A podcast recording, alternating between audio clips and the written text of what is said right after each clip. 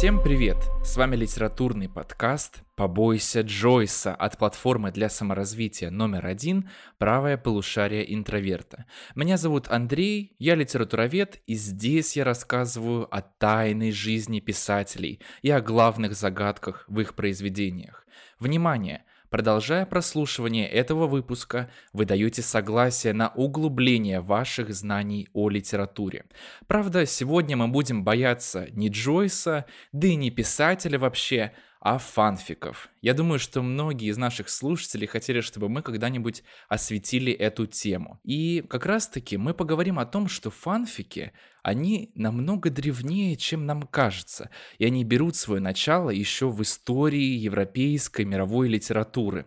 И как раз-таки для того, чтобы углубить свои знания на эту тему, я вам рекомендую наш курс Summary «История европейской литературы от Гомера до Умберто Эко».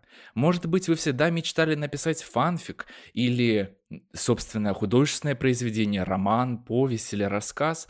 Конечно, в таком случае вам понадобятся знания о литературе, потому что когда вы в этом разбираетесь, вы пишете свой текст намного глубже, создаете более проработанных персонажей, и, конечно, это навык, который вам будет помогать осуществить свою мечту стать писателем.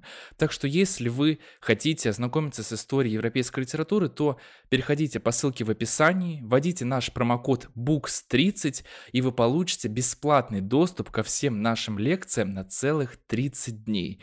Этот промокод действует для новых пользователей. Все ссылки вы найдете в описании к этому выпуску.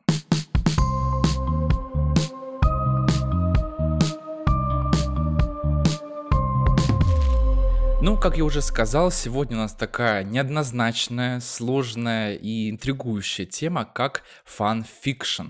И на этот подкаст я решил позвать людей, которые придерживаются на этот счет разных, я бы сказал, полярных мнений. Итак, поприветствуем нашего редактора Настю. Настя, привет. Привет. Насколько я понимаю, ты человек, который фанфики читает и, в принципе, увлекается этой темой. Да, читает и пишет. О, супер. У нас, то есть, есть прям профессионал в этом вопросе.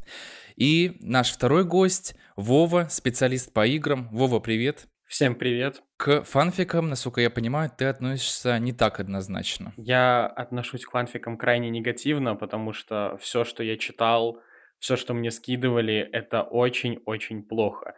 Но при этом я так же, как и Настя, я тоже пишу, но я пишу оригинальные рассказы. Угу. Вот как раз-таки у меня вопрос к Насте первый, для того, чтобы мы как-то немного разобрались в терминологии. Вова сказал, что он пишет собственные рассказы. Я же правильно понимаю, что в фанфикшене существует жанр оригинал, да, то есть когда человек пишет текст, не привязанный к какому-то другому миру, лору, да, а, и этот текст, он называется оригиналом. А, да, я скажу так, есть как минимум на фигбуке такой раздел, но я на самом деле не считаю это фанфиками. Для меня оригинал — это просто оригинальное произведение, которое публикуется на э, портале для фанфиков, и которое увидят э, люди, которые интересуются какими-то фандомами. То есть для меня нет разницы здесь. Да, на самом деле я тоже не понимал, почему существует вот это разделение, почему оригиналы существуют в качестве фанфикшена, да, в то время как это действительно самостоятельное произведение. Ну, давайте поговорим немного о том вообще, как зарождались фанфики. На самом деле фанфики — это довольно сложная тема, поскольку на самом деле вся литература, вся литература — это один большой фанфик. Фанфик в современном понимании — это произведение, которое базируется на художественном мире, каком-то уже существующем, например, да, фанфики по Гарри Поттеру, фанфики по Властелину колец, да, есть фанфики, основанные на книгах, э, фильмах, сериалах, играх и так далее. И Фанфики у нас, по крайней мере, в массовой культуре зачастую воспринимаются как такие любительские произведения, не имеющие особо никакой художественной ценности, хотя я думаю, что Настя нас сегодня в этом переубедит. Я уверен, что И у нас есть все-таки фанфики, которые переросли, во-первых, в самостоятельные произведения. Я думаю, что некоторые слушатели даже знают, что это именно за фанфики, которые стали самостоятельными, такими даже скандальными, можно сказать, текстами. Официально свое начало фанфики в том виде, в каком мы имеем их сейчас, берут еще в 30-е годы 20 века.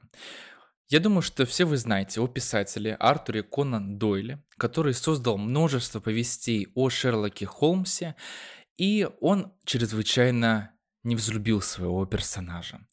Конечно, ему эти повести принесли колоссальный успех.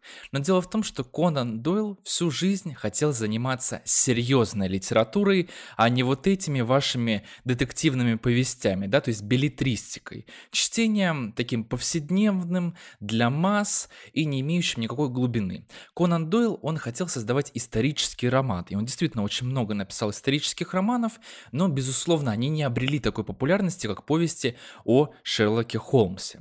Ну и в один момент Конан Дойл убивает Шерлока Холмса, сбрасывает его с водопада, и это, конечно, просто шок для всех любителей этих повестей. И собралось целое общество, да, называемое литературным обществом Шерлока Холмса. И как раз-таки там читатели, такие фрустрированные, совершенно недовольные тем, что произошло с их любимым героем, они начинают придумывать какие-то другие версии его приключений. Да, они продолжают э, додумывать за Артура Конан Дойла, что происходило с их любимым героем. Но и с тех пор, как бы этот жанр он развивается в первую очередь в массовой литературе, потому что можно вспомнить совершенно какое-то бездонное количество фанфиков, посвященных миру Гарри Поттера, да, Джоан Роулинг.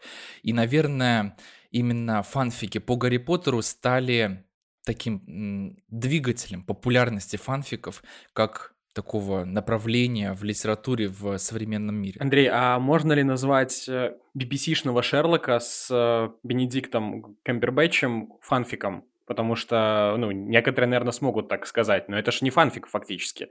Это же просто переосмысление. Знаешь, там дело в том, что идет некоторая обработка сюжетов, которые есть в повестях Конан Дойла, но у нас действие действительно перемещено в современный Лондон, да, то есть, казалось бы, в каком-то смысле это фанфик. И опять же, здесь... Да, фанфик, э, фанфик с меткой АУ. Альтернативная вселенная. Вот, видишь, э, профессиональный ответ у нас от Насти есть как раз-таки на эту тему. А, дело в том, что фанфик вообще это очень сложное понятие. Мы всю литературу можем назвать фанфиками, а, поскольку вот у нас есть мифы Древней Греции, и вы представляете, сколько вообще произведений основываются на мифах Древней Греции. Да, это и поэмы Гомера. В современной литературе тоже обрабатываются все эти сюжеты. Я думаю, что многие из вас знают э, роман Мадлен Миллер «Песнь Ахила», который в каком-то смысле играет сюжетом Илиады Гомера. Также можно назвать э, фанфиком короля льва Диснеевского. Это фанфик э, Гамлета шекспировского. Да, то есть мы здесь опять же имеем дело с сюжетом трагедии Шекспира, просто ее действие перенесено в другую реальность, другие действующие лица, не люди, а животные, да, то есть все совсем другое, но основа, конфликт тот же самый. Ну и на самом деле мы фанфиком можем назвать практически любое произведение. Божественная комедия – это фанфик и на какие-то христианские тексты, и на античные тексты, да, то есть как бы Данте, он работает ведь с героями, в том числе, а, которые присутствуют там в древнегреческих поэмах, да, там Одиссей, например, встречается.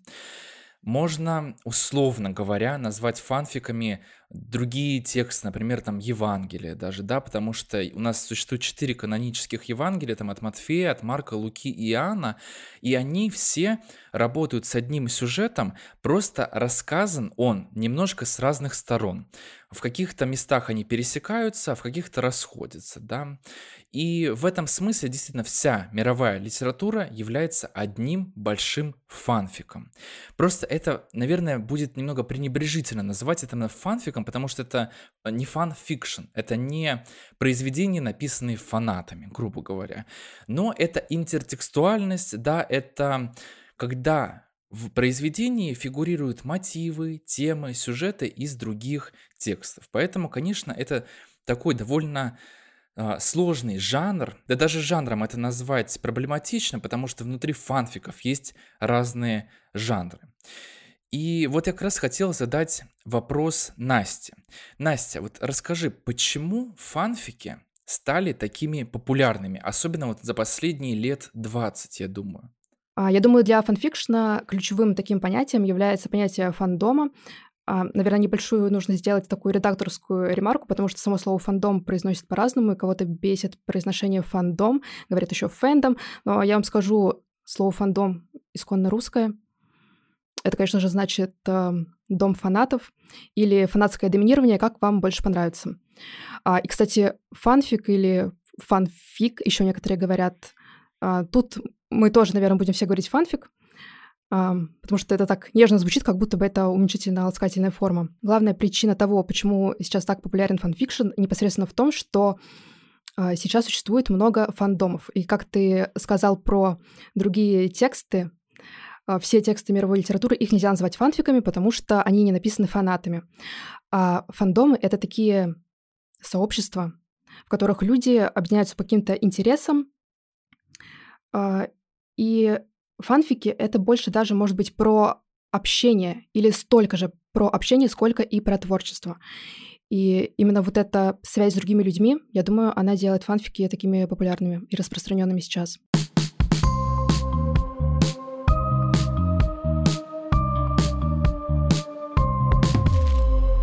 Настя, а какие у тебя любимые фандомы и фанфики, соответственно? Это такой личный вопрос, но мой самый родной фандом — это, конечно, Гарри Поттер. А, я бы еще, наверное, сказала, что даже внутри фандома Гарри Поттера есть свои такие маленькие фандомы, то есть я бы назвала, например, Дремиону отдельным фандомом, и Дремиона — это, наверное, фандом, из которого я происхожу, из которого я э, начала свой путь в этом, но сейчас я в этом фандоме не читаю, и в фандоме Гарри Поттера тоже что-то читаю редко, больше пишу. А последнее время я много читаю фанфиков по Королю и Шуту. И неужели их так много? Их немного. И, знаешь, иногда даже хочется написать что-то по какому-то фандому просто для того, чтобы сделать какой-то вклад в него. Не потому, что у тебя есть какая-то история, а просто чтобы развивать чужую вселенную. Но по королю и шуту у меня пока что не получается. Ну, на самом деле, да, удивительно, но мне кажется, что если существует какая-то популярная тема, популярный писатель, то всегда вокруг этого художественного мира будет фанфик или несколько фанфиков. Потому что недавно я зашел на фигбук. Фигбук, да, это такой сайт, где у нас ну, можно сказать, что это такая библиотека фанфиков, да, это самый главный сайт для фикрайтеров. И там... Для русскоязычных. Да, для русскоязычных фикрайтеров, да.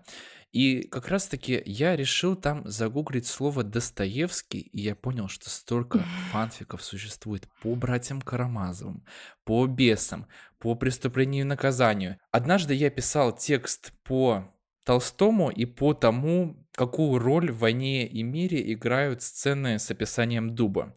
И я решил ради интереса просто проверить, существуют ли фанфики Андрей Балконский и дуб.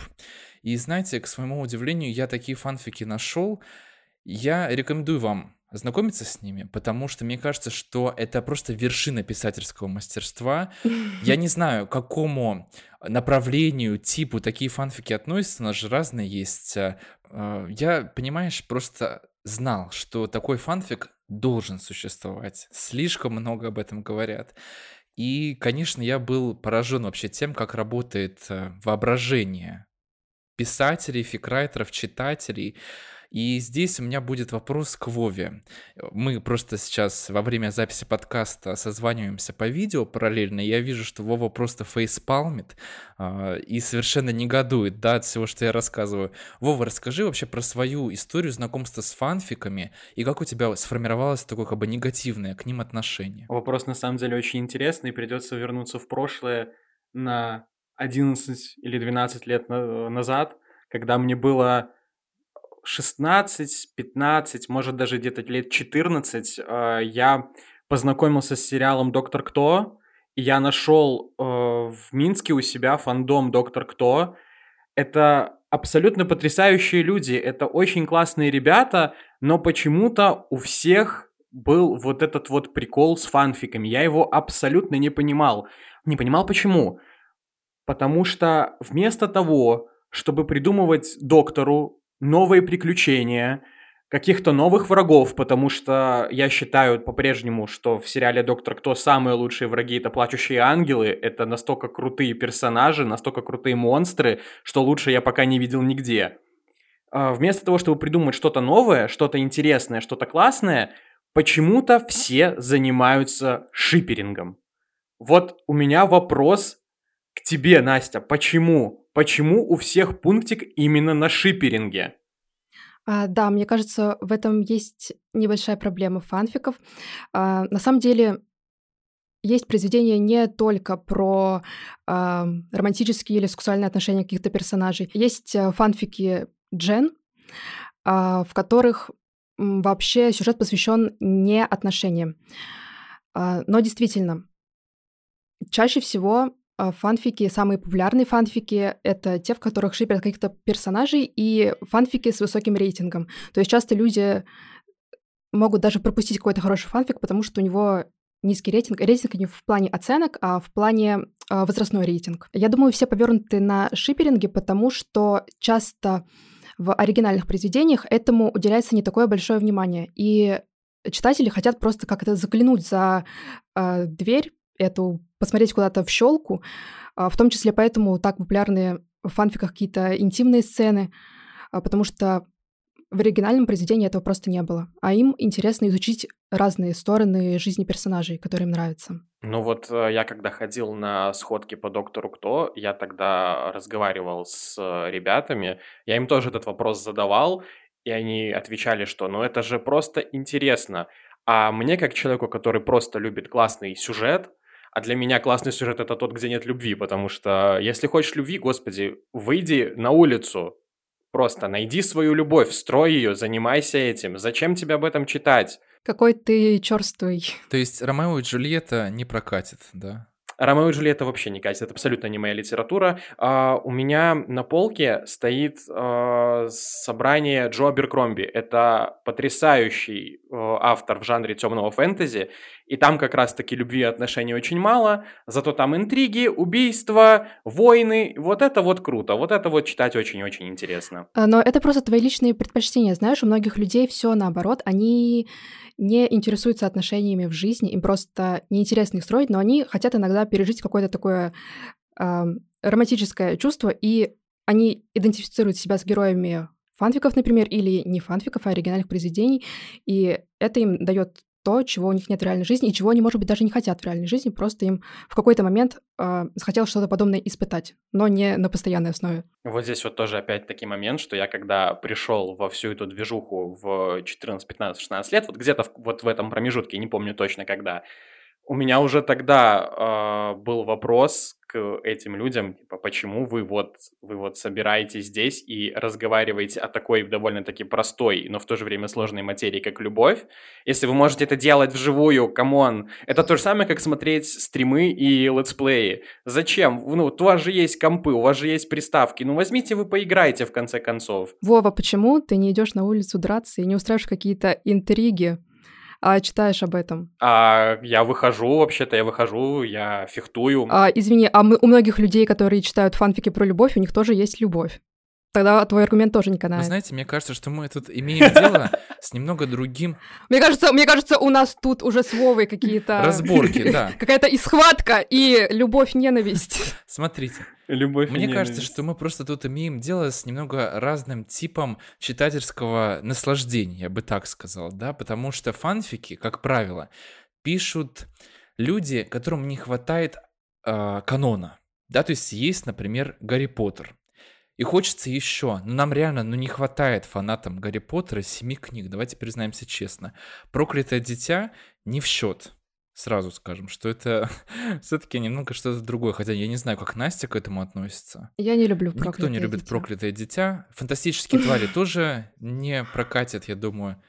А мне нравится проклятое дитя. Но я, опять же, я, я его не читал, ну, прям в оригинале, но я как бы сюжет изучал, и там что-то какие-то путешествия во времени, ну, звучит, по крайней мере, интересно. Но это фанфик, считай. Да, это фанфик написан... Только это фанфик от, от писателя. Ну, Роулинг, да, Роулинг имеет небольшое отношение к нему, она скорее одобрила Да, этот А, сюжет. да? Да, там другие сценаристы. Насколько я помню, там просто, да, идет игра с маховиком времени, и там получается так, что, грубо говоря, вот если в проклятом дитя он так активно используется, то, простите, где он был раньше? Почему им нельзя было так пользоваться на протяжении семи книг, да? То есть, э, насколько я понимаю, у фанатов в первую очередь такой вопрос стоит. А Мне кажется, здесь э, вообще проблема всех э, историй с путешествиями во времени, что как только они появляются, у тебя появляется фактически штука, которая может избежать вообще весь конфликт, и можно просто похоронить все сюжетные линии. То есть вот сейчас это в Марвел, например, происходит эта история. Доктор Кто говорит приветик. Да, то есть это проблематично, и поэтому фанаты, они хотят продолжать создавать что-то в том художественном мире, который их привлекает. Я чуть не начал писать в свое время фанфики по Гарри Поттеру, тоже читал некоторые из них, и я прекрасно понимаю вообще стремление, желание людей писать об этом, потому что ты хочешь как бы погрузиться на уровень еще глубже, да, потому что американская писательница Донна Тарт всегда говорила, что чтение — это один уровень наслаждения, а писательство — это наслаждение на несколько уровней как бы глубже, да, и оно насыщеннее, оно действительно захватывает человека. И именно поэтому, я думаю, э, люди и хотят писать эти истории, да, они хотят еще глубже погрузиться в этот мир, продолжить его. И на самом деле это такой эскапизм, да, то есть побег от действительности в каком-то отношении. То есть человек сидит за ноутбуком, пишет фанфик и продолжает существовать вот в этом вымышленном мире. И на самом деле стоит сказать, что из фанфиков выросло довольно много хороших писателей, и многие современные авторы, они начинали с фанфиков. И здесь я хотел как раз-таки упомянуть такую известную, самую известную, наверное, историю, связанную с фанфиками. Это то, что роман 50 оттенков серого, его продолжение, да, на самом деле вырос из фанфика по сумеркам. Я ведь прав, Настя? Да, так и есть. Но, скажем так, это, наверное, самый продающийся фанфик, но далеко не лучший, конечно, представитель. Ну, да, конечно, то есть я имею в виду, что он просто, наверное, самый успешный в этом отношении. Да. Да, вот у меня еще вопрос к Вове. Вова, вот ты специалист по играм, и я хотел как раз-таки спросить, есть ли фанфикшн как явление вообще в сфере игр? И если да, то как ты к этому относишься? Ну, наверное, негативно, но, но расскажи нам про это. Фанфики про игры, да, они существуют. Я даже специально зашел, посмотрел, что это. А, Есть фанфики по Assassin's Creed, э, есть фанфики по Call of Duty, есть фанфики по Five Nights at Freddy's. Но, честно скажу, я их не читал. А не читал я их просто потому, что я приверженец канона. Разработчики сделали свой канон, сделали свою какую-то вселенную. Все, на этом хватит. Единственное, что здесь есть момент. Я в свое время очень много читал книг по Сталкеру. А это фанфики фанфиков и фанфиками погоняют. Там найти действительно что-то годное, это крайне тяжело. Но почему-то реально много людей полюбило мир зоны. И так как э, разработчики, собственно, ничего не выпускали очень много лет, люди начали читать, и там есть жемчужины, есть, э, но их крайне мало. Их кра... И, кстати говоря, собственно, вселенная Сталкера — это тоже фанфик, э, фанфик пикника на обочине братьев Стругацких, если вдруг кто-то не знал. Вот. Как бы, когда я искал фанфики в рамках подготовки к подкасту, э, очень много было, опять же, шиперинга. Причем шиперинга очень странного, на мой взгляд. Я не буду озвучивать, какой именно шиперинг меня убил на повал, но уж поверьте, на фигбуке там есть залежи такого просто шиперинга, что вам и не снилось. Это что-то очень странное, и даже просто по тегам это уже выглядит страшно и жутко. Это хлеще, чем Андрей Балконский и Дуб? М, да, да, хлеще.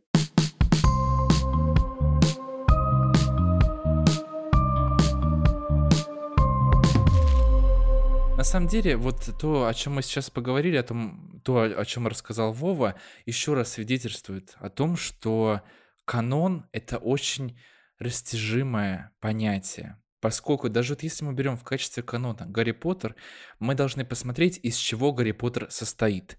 Он состоит, во-первых, из э, фольклора, целиком, да, то есть у нас там даже фигурирует Мерлин, потому что Мерлин был учеником Хогвартса в свое время. У нас э, есть э, там евангельские параллели, вспомним даже «Дары смерти», да и на самом деле, в принципе, Роулинг опиралась на евангельский сюжет э, Рождества, смерти и воскресения Христа, да, то есть это все фигурирует в Гарри Поттере, и это заметно любому читателю. А здесь, мне кажется, не, не нужно говорить, что это фанфик, это скорее вот та самая интертекстуальность когда в произведение вшивают вот какой-то культурный код, какую-то легенду, потому что, например, если взять того же Геймана, можно назвать, можно сказать, что все его произведения это фанфики, потому что у него отсылок и пасхалок на разные культуры, разные легенды, разные мифы, у него их там просто огромнейшее количество. Поэтому нужно все-таки отличать фанфик и именно интертекстуальность, которая придает тексту объем, глубину и вот такой вот важный элемент для фанатов и для тех, кто знает, когда ты читаешь что-то и такой, о, а это я знаю, это круто, это мне нравится. А тот, кто не знает, тот просто прочитал и все, и пошел дальше.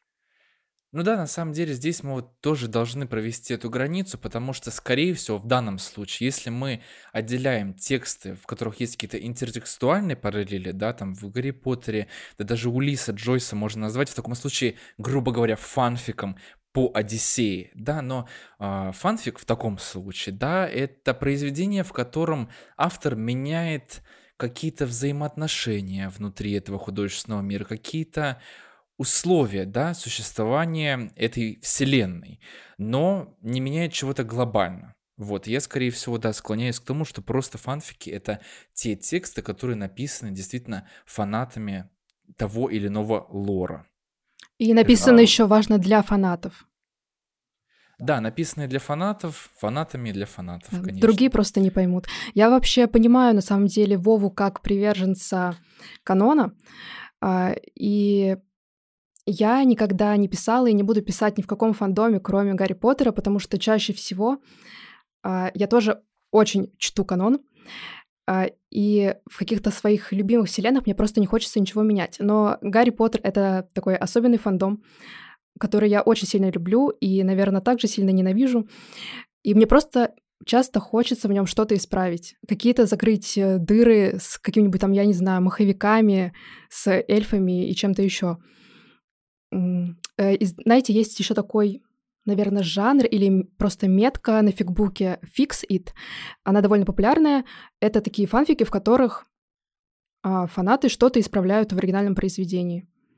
Э, и это может быть э, что-то на их взгляд неправильное, то есть кто-то не должен был умереть, например, а вот все закончилось хорошо. Или это действительно какое-то объяснение, почему э, в оригинале все так странно, и фанаты находят какие-то оправдания делают за автора работу над ошибками, по сути.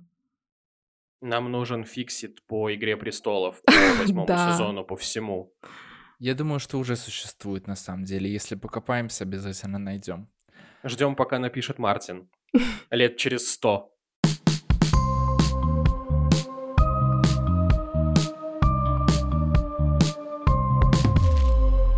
Настя, вот ты призналась, правда, я так говорю, как будто бы в этом есть что-то постыдное, а, в том, что ты пишешь фанфики по миру Гарри Поттера.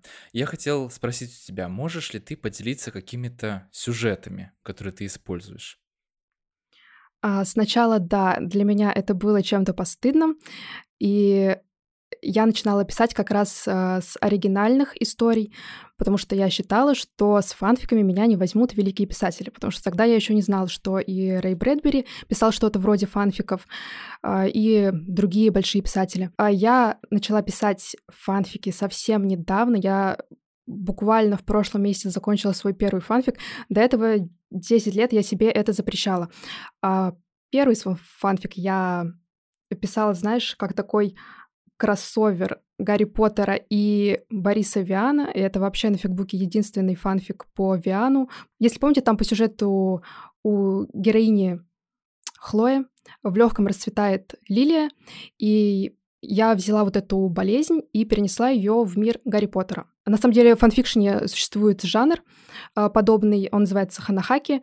Это когда... Э, это такая болезнь, когда от безответной любви у тебя в теле расцветают цветы, которые тебя убивают. Есть еще похожий жанр баттохаки. Это как ханахаки, но с бабочками. И вот э, моя история как раз про это. И она написана в таком... Она написана как эксперимент. Э, она состоит не из глав, а из истории болезни. А вот тут у меня к тебе есть вопрос. А насколько хорошо и насколько глубоко ты знаешь вселенную Гарри Поттера? Не рушит ли канон и какие-то законы, канон, конечно, в Гарри Поттере, где существует маховик времени, но тем не менее, не рушит ли твое произведение устоявшиеся правила, устоявшийся канон, который, собственно, автор и разработала? Можно я отвечу коротко? Нет. а, ну, знаешь, там действительно канон очень интересный. Я считаю, что я как раз-таки наоборот заполняю какие-то э, дыры. И есть популярный, э, популярная метка в фандоме Гарри Поттера эпилог. Какой эпилог? А, то есть это работы, которые учитывают весь канон, кроме эпилога. И вот я обычно пишу как раз-таки а, с этой меткой. Да, интересно, я как раз-таки хотел вспомнить, что Джоан Роулинг, она признавалась в том, что она изменила кое-что в эпилоге. Эпилог она писала еще, когда работала над философским камнем. То есть уже буквально с первых томов она знала, чем все закончится. Но единственное, там должен был выжить Римус Люпин. Это, конечно, мне кажется, для многих такая большая трагедия, что их сын, э, сын Римуса и Тонкс, да. он остался сиротой, да, и этот сюжет она уже внедрила позже во время работы. И как раз-таки мне кажется, фикрайтер, они тоже пытаются обработать вот эти сюжеты. Роулинг признавалась, что она хотела, она думала, вернее, убить Рона Уизли, я думаю, что есть фанфики, где Рон умер в том числе. Да. Но есть еще такая метка э, «Все живы, никто не умер». И у нее есть интересное альтернативное название «Они уползли, он уполз, она уползла» или просто «Уползанцы».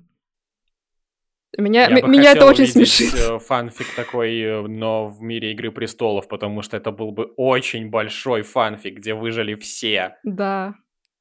Ну, они уползли, то есть уползли от какой-то опасности. То есть, знаешь, просто он уполз и не умер. Все, все было хорошо. Прокинули D20 на удачу. А Волан-де-Морт там тоже просто уползает? В некоторых работах, да. То есть давайте жить дружно. Нет, тогда, конечно, все плохо.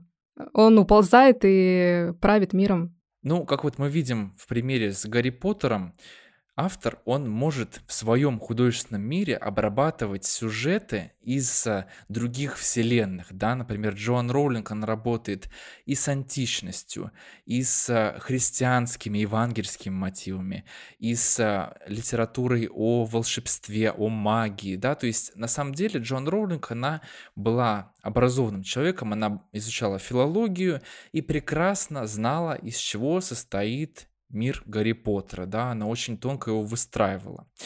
И эти знания, они в принципе помогают любому писателю. Поэтому если вы всегда мечтали написать что-то свое или в принципе глубже ознакомиться с историей мировой литературы, то я советую вам наш курс Summary «История европейской литературы от Гомера до Умберто Эко». На этом курсе вы научитесь разбираться в главных литературных мотивах, поймете, как вообще строится художественный текст, и это, безусловно, тот навык, который вы можете применить по отношению к каким-то своим работам, и таким образом вы осуществите свою мечту. Не забываем наш специальный промокод BOOKS30, по которому вы получите бесплатный доступ к нашим лекциям на целых 30 дней. Промокод действует для новых пользователей. А еще подписка может стоить 249 рублей в месяц, если вы оформите ее не на месяц, а на год. Все ссылки вы найдете в описании к этому выпуску.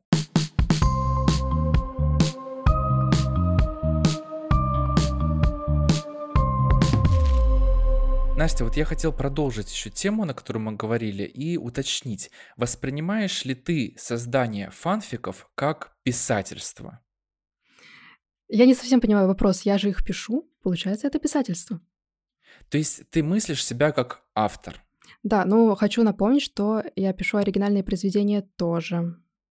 Вот, то есть э, как раз-таки, мне кажется, для очень многих людей есть разница между фикрайтером и автором каких-то оригинальных произведений. Я думаю, разница в том, прежде всего, что фанатское творчество ты не можешь никак монетизировать. Ну да, конечно, тут существует вообще отдельная проблема с авторскими правами, и если ты хочешь опубликовать что-то из фанфиков своих, то, безусловно, нужно менять и персонажей, и, и мир, потому что, например, в Гарри Поттере буквально там у всего существует э, свой как бы патент, да, и у названия Хогвартса, и у имен персонажей и так далее, да. Да, в итоге это на самом деле получается обычно довольно странно и уже мало интересно, потому что чаще всего сюжеты фанфиков, они имеют смысл именно во вселенной определенного фандома. И здесь я как раз-таки хотел обратиться к Вове.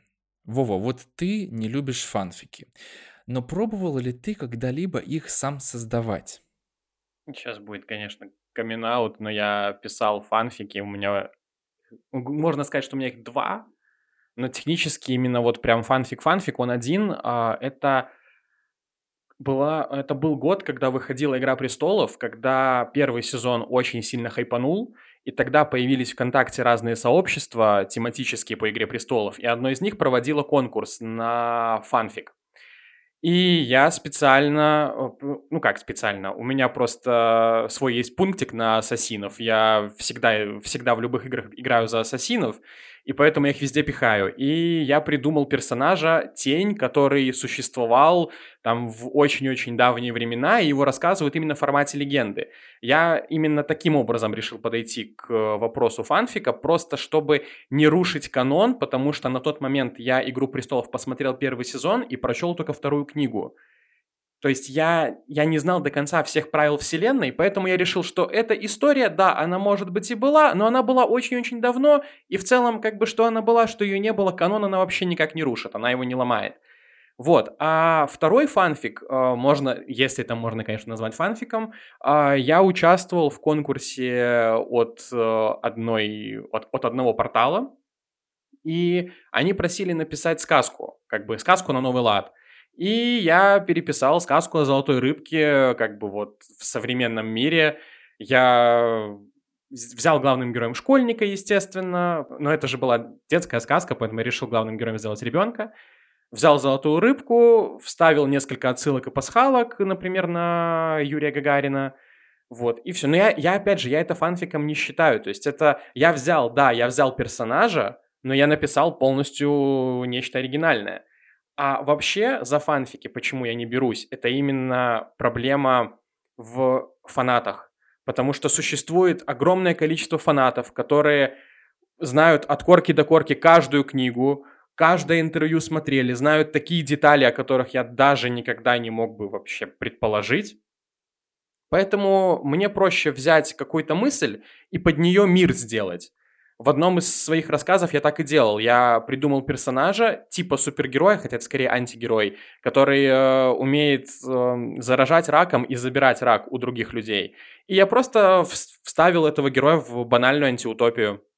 Так что это моя вселенная, я там придумал законы, я их там кое-как их осветил в этом рассказе. И поэтому я, я, я ничего не нарушил, я все сделал сам, я молодец. А ты публиковал где-то этот фанфик? А, да, да, да, у меня все опубликовано на двух ресурсах.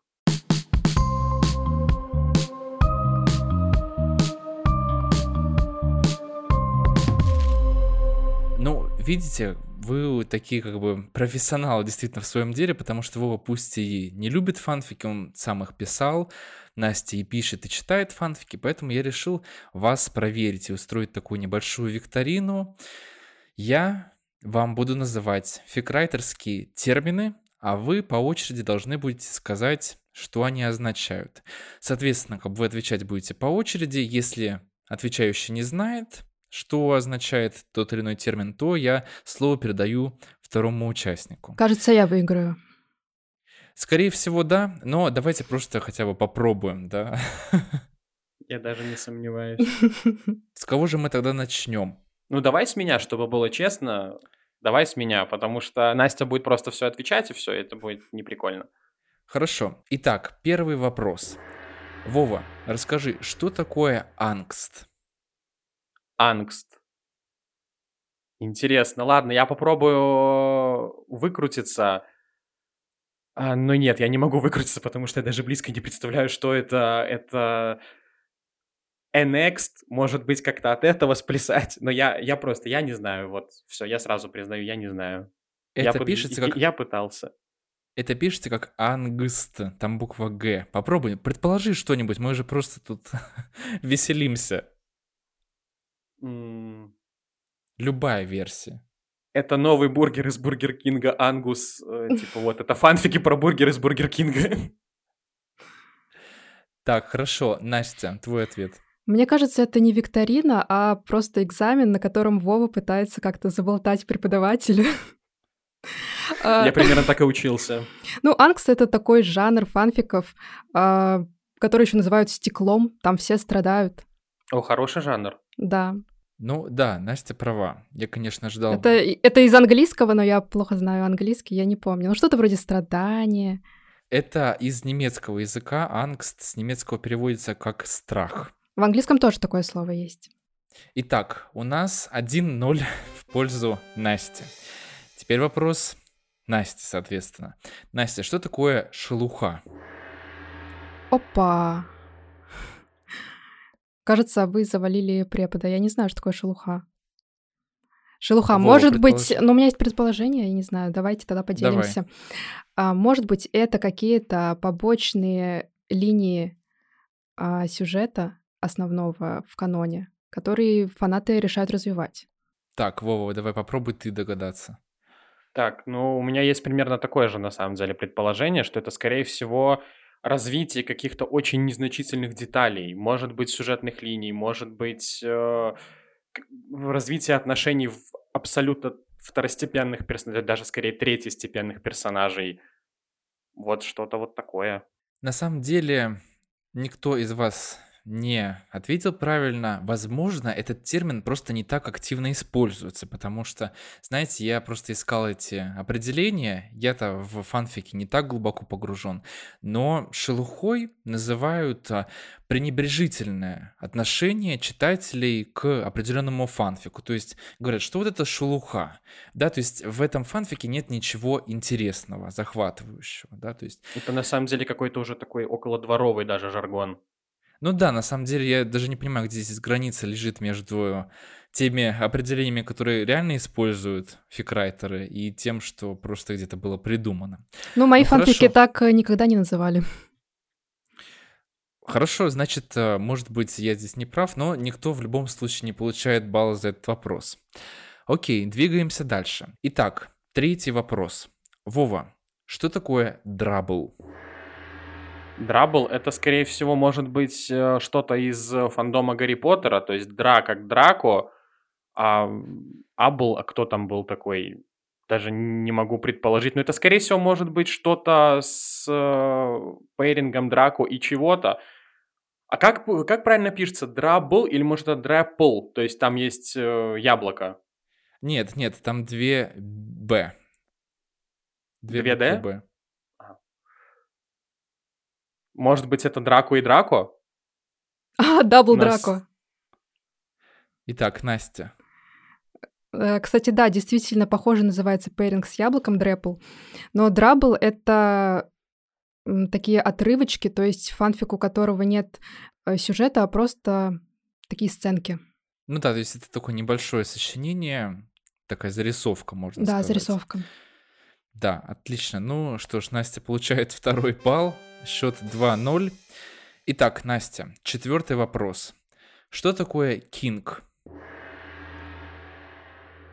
А, ну, это в фанфиках с рейтингом NC17, то есть No Children с 17 лет только можно читать. Но это какие-то предпочтения определенные, которые кому-то будет очень приятно читать, а кому-то совсем неприятно. Предпочтения в сексе. Так, Вова, а что ты думаешь? Так, ну я знаю, что такое кинг, И да, это, скорее всего, как Настя и сказала, это какой-то а, рассказ, фанфик, где у какого-то из персонажей есть какие-то сексуальные предпочтения. Это не то, что входит в категорию извращений, а это скорее что-то необычное, что-то интересное, наверное, вот так вот это можно описать. Так, ну что ж, здесь оба ответа правильные, так что вы оба получаете по одному баллу. И счет у нас становится 3-1. Итак, ну давайте два заключительных вопроса у меня еще есть. Это пятый вопрос, вопрос к Вове. Вова, что такое лайм? Так, ну лайм это, скорее всего, что-то тоже связанное, наверное, со вкусом лайма, что-то кислое, что-то... Или же что-то зеленое, не знаю. Вот э, фанфик Андрея Балконского и Дуба, вот это лайм. Потому что дуб зеленый. Настя, ты знаешь, что такое лайм?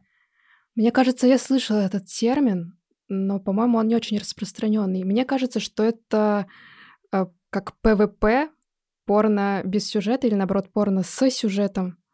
Но я не уверена. Я знаю, что во французском языке э, такие фанфики называют лемон, э, ПВП, но насчет лайма не знаю. На самом деле термином лайм обозначают фанфики, которые соответствуют рейтингу R, то есть restricted, э, запрещенные фанфики, которые нельзя читать несовершеннолетним.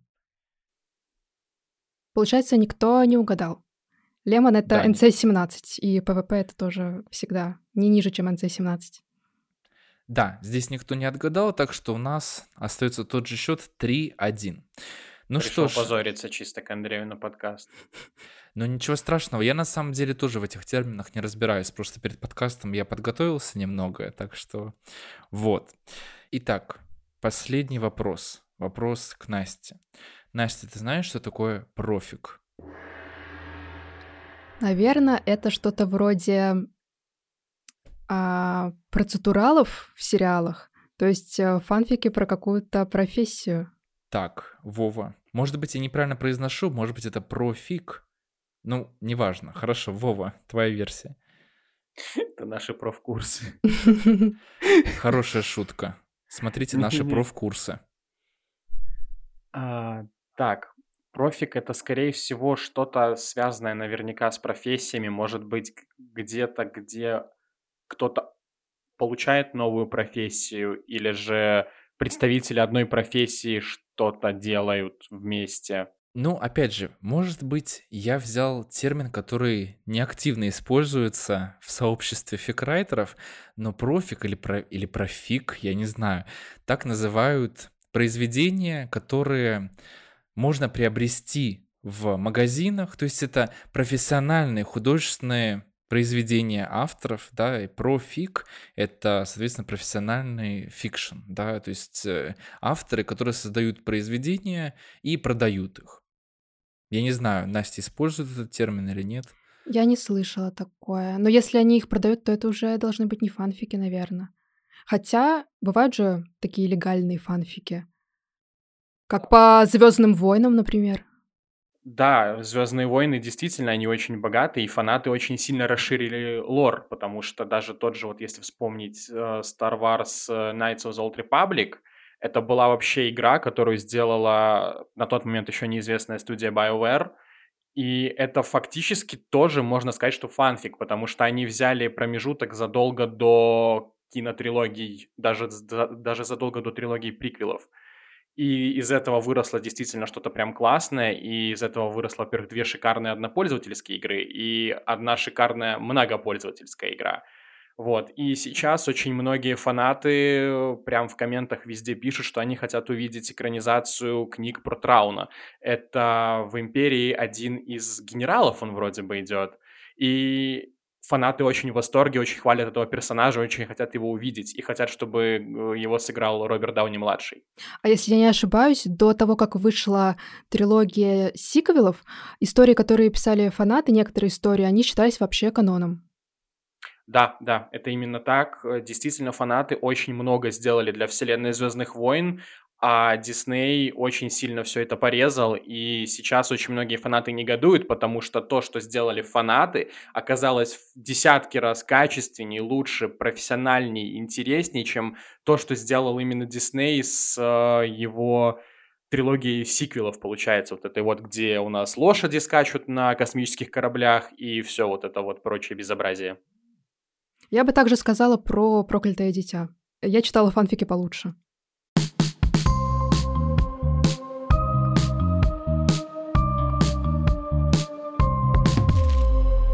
Итак, дорогие друзья, большое вам спасибо за участие в этом подкасте. На самом деле, мне кажется, у нас получился такой интересный разговор с инсайтами, потому что и Настя, и Вова, вы э, а, все-таки имеете какое-то отношение к фанфикам, да, Вова, пусть ты даже не любишь их. Мне кажется, получилось такое столкновение тоже любопытное у вас. Так что большое вам спасибо. Дорогие слушатели, если вам понравился наш сегодняшний выпуск, то оставляйте свои комментарии, пишите, читаете ли вы фанфики, создаете ли вы свои фанфики. Ставьте нам обязательно 5 звезд на Apple подкастах, так мы узнаем, что вы хотите продолжение нашего подкаста. А также смотрите наш курс Summary «История европейской литературы». Этот курс поможет вам углубиться в историю литературы, вообще понять, почему одни авторы стали великими, а другие нет, а всего за 300 рублей вы получите доступ к сотням других курсов Summary на самые-самые разные темы. Вы обязательно найдете что-то для себя. Вы можете слушать наши лекции фоном, пока идете в магазин или делаете дела по дому, так что вы всегда можете обратиться к нашим лекциям. Еще напомню про подарок для новых пользователей. При оформлении подписки вводите промокод Books30, и вы получите бесплатный доступ на целых 30 дней. Ну а также еще один сюрприз. Теперь вы можете дарить нашу подписку своим родным и близким. Если вы ломали голову над подарком, долго раздумывали, что подарить, то помните, что дарить знания – это всегда круто и модно. Все подробности вы найдете в описании к этому выпуску.